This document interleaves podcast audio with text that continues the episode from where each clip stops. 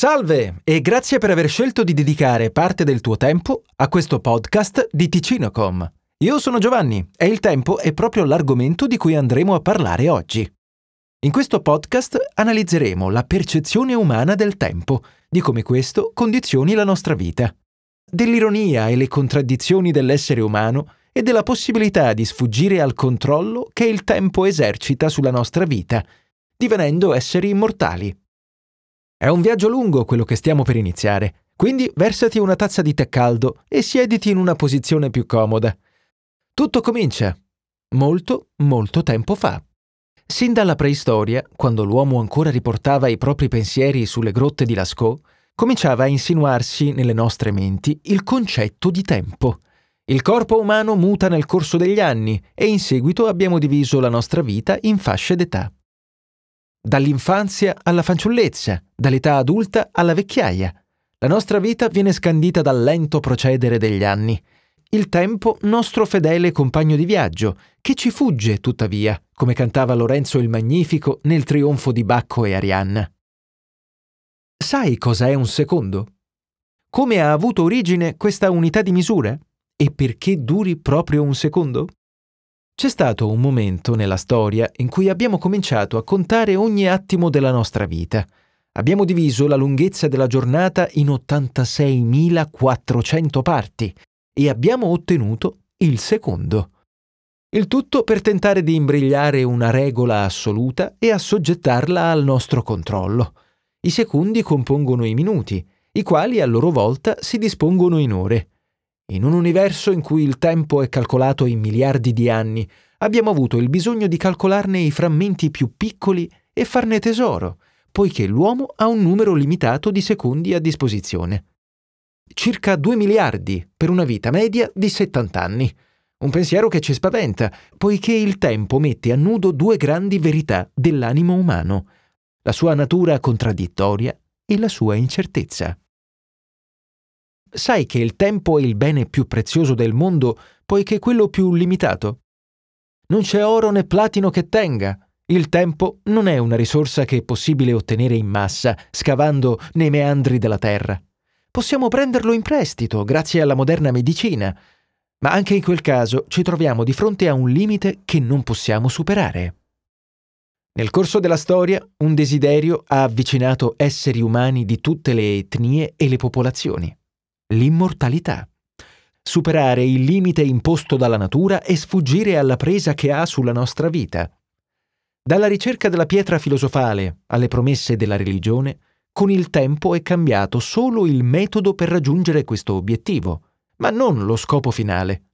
Ed è in questa ricerca che si nota maggiormente la natura contraddittoria dell'animo umano. Nonostante il desiderio di prolungare il più possibile il tempo a nostra disposizione, non ci curiamo di quello che sprechiamo ogni giorno. Sei di fronte a un buffet, mangi un boccone di ogni portata e lasci cadere enormi briciole sul pavimento, tanto ci sono altri piatti ad attenderti.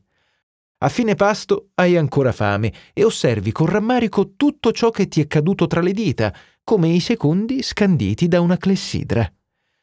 So che può sembrare strano sentir parlare di filosofia e morale in un podcast dedicato alla tecnologia, ma d'altronde questi sono elementi indissolubili.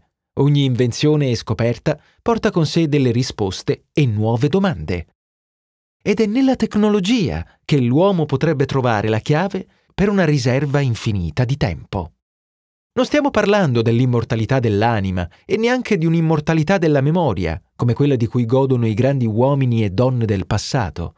Parliamo della capacità di vivere oltre i confini biologici, tanto da poter considerare gli stessi anni alla stregua di secondi.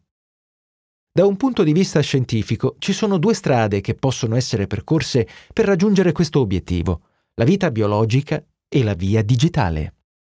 Nel primo caso si va alla ricerca di un metodo che permetta una perfetta rigenerazione cellulare.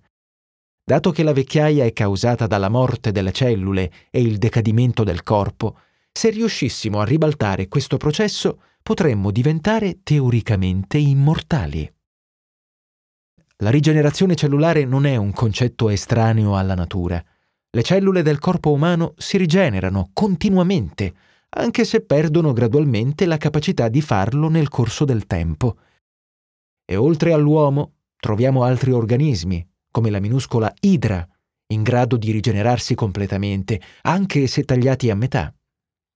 Ed è proprio in questa creatura, parente di coralli e meduse, che alcuni scienziati stanno cercando di trovare le porte per l'immortalità. Mappando le cellule dell'idra, infatti, si cercherà in seguito di applicare lo stesso processo nell'essere umano. Questo ci permetterebbe non solo di sfuggire alla vecchiaia, ma anche di rigenerare i tessuti danneggiati a seguito di un incidente. Siamo ancora lontani da questa realtà, ma è interessante analizzare uno scenario di questo tipo.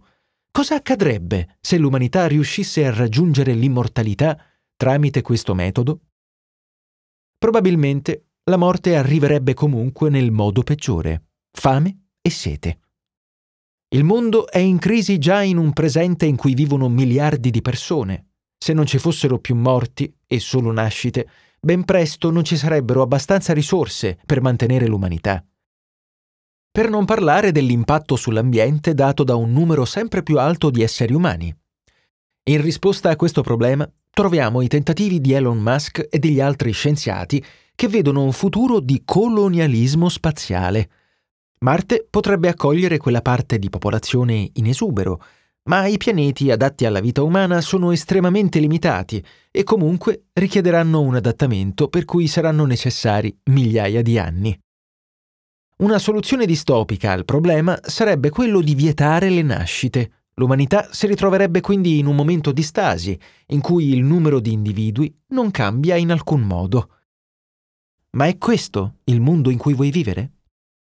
La seconda strada verso l'immortalità è quella digitale.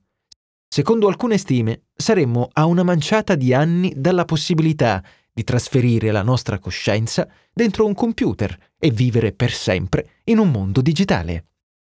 Questa teoria si basa sulla legge di Moore, che prevede un andamento di progressione tecnologico basato sull'esperienza empirica. Un sacco di paroloni, lo so, ma che significano che ci troviamo di fronte a una stima basata sull'esperienza più che su una vera e propria legge fisica. Che accada tra vent'anni, come suggeriscono alcune stime, o molto più in là nel futuro, questa opzione è la più verosimile per molte menti scientifiche. Naturalmente, come ogni scoperta e innovazione, anche la digitalizzazione della coscienza ha le sue luci e le sue ombre. Da una parte diventeremmo parte di un mondo potenziale in cui potremmo ottenere qualsiasi cosa vogliamo, poiché potrebbe essere creata da un semplice programma. Potremmo avere la casa dei nostri sogni, vivere alle Hawaii o viaggiare in un paese diverso ogni settimana. La Terra diventerebbe un mondo popolato da enormi archivi digitali e sistemi di produzione elettrica, eliminando allevamenti intensivi e inquinamento tradizionale. Dall'altra parte, però, l'ombra si fa più fitta e il rovescio della medaglia potrebbe non essere gradito a tutti. Una mente digitalizzata potrebbe essere modificata da un programmatore?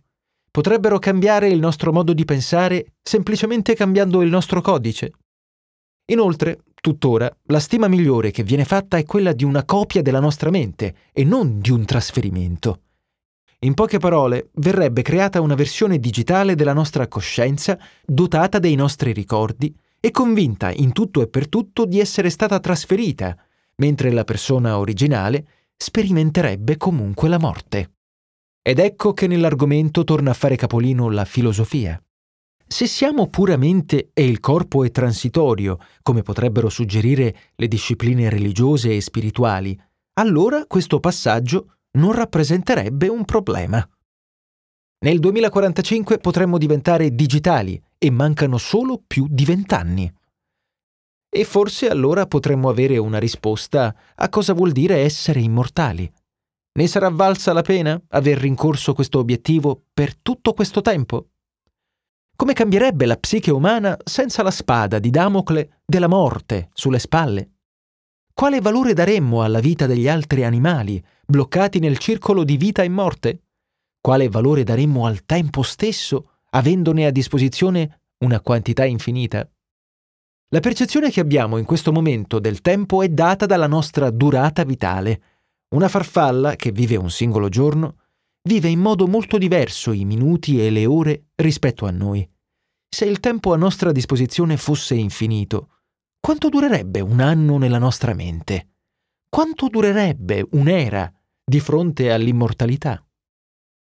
Queste sono tutte domande che è lecito porsi, ma a cui è difficile dare una risposta. Per questo poniamocene una più diretta e che si applica al nostro caso. Perché vogliamo l'immortalità? Per avere più tempo per raggiungere i propri obiettivi, potresti rispondere, o per vivere una vita piena. Il motivo fondamentale rimane uno, però, la paura della morte. Un timore che ha fatto parte dell'umanità sin dai tempi più antichi, poiché da sempre si ha paura di ciò che non si conosce. Una paura a cui hanno dato risposta religioni e filosofie, ma che continua ad albergare nei cuori di tantissime persone ai giorni nostri. E sebbene l'immortalità sembri un buon modo per non affrontare mai il grande balzo nel buio, il modo migliore di condurre la propria vita è quello di viverla appieno, accettando e abbracciando i suoi limiti che, in quanto tali, la rendono perfetta. Nell'ideologia greca, infatti, una cosa priva di fine è manchevole e imperfetta. Per questo ci apprestiamo a chiudere questo podcast con l'invito a seguirci nei prossimi. Sia che tu sia una persona fisica o una coscienza digitale, ti aspettiamo per parlare ancora una volta di tecnologia e di come questa abbia influenzato e influenzi ancora la vita umana. Per questo motivo ti invito a seguire la nostra serie di podcast e a visitare ticino.com, dove potrai trovare centinaia di articoli di approfondimento sul mondo della tecnologia.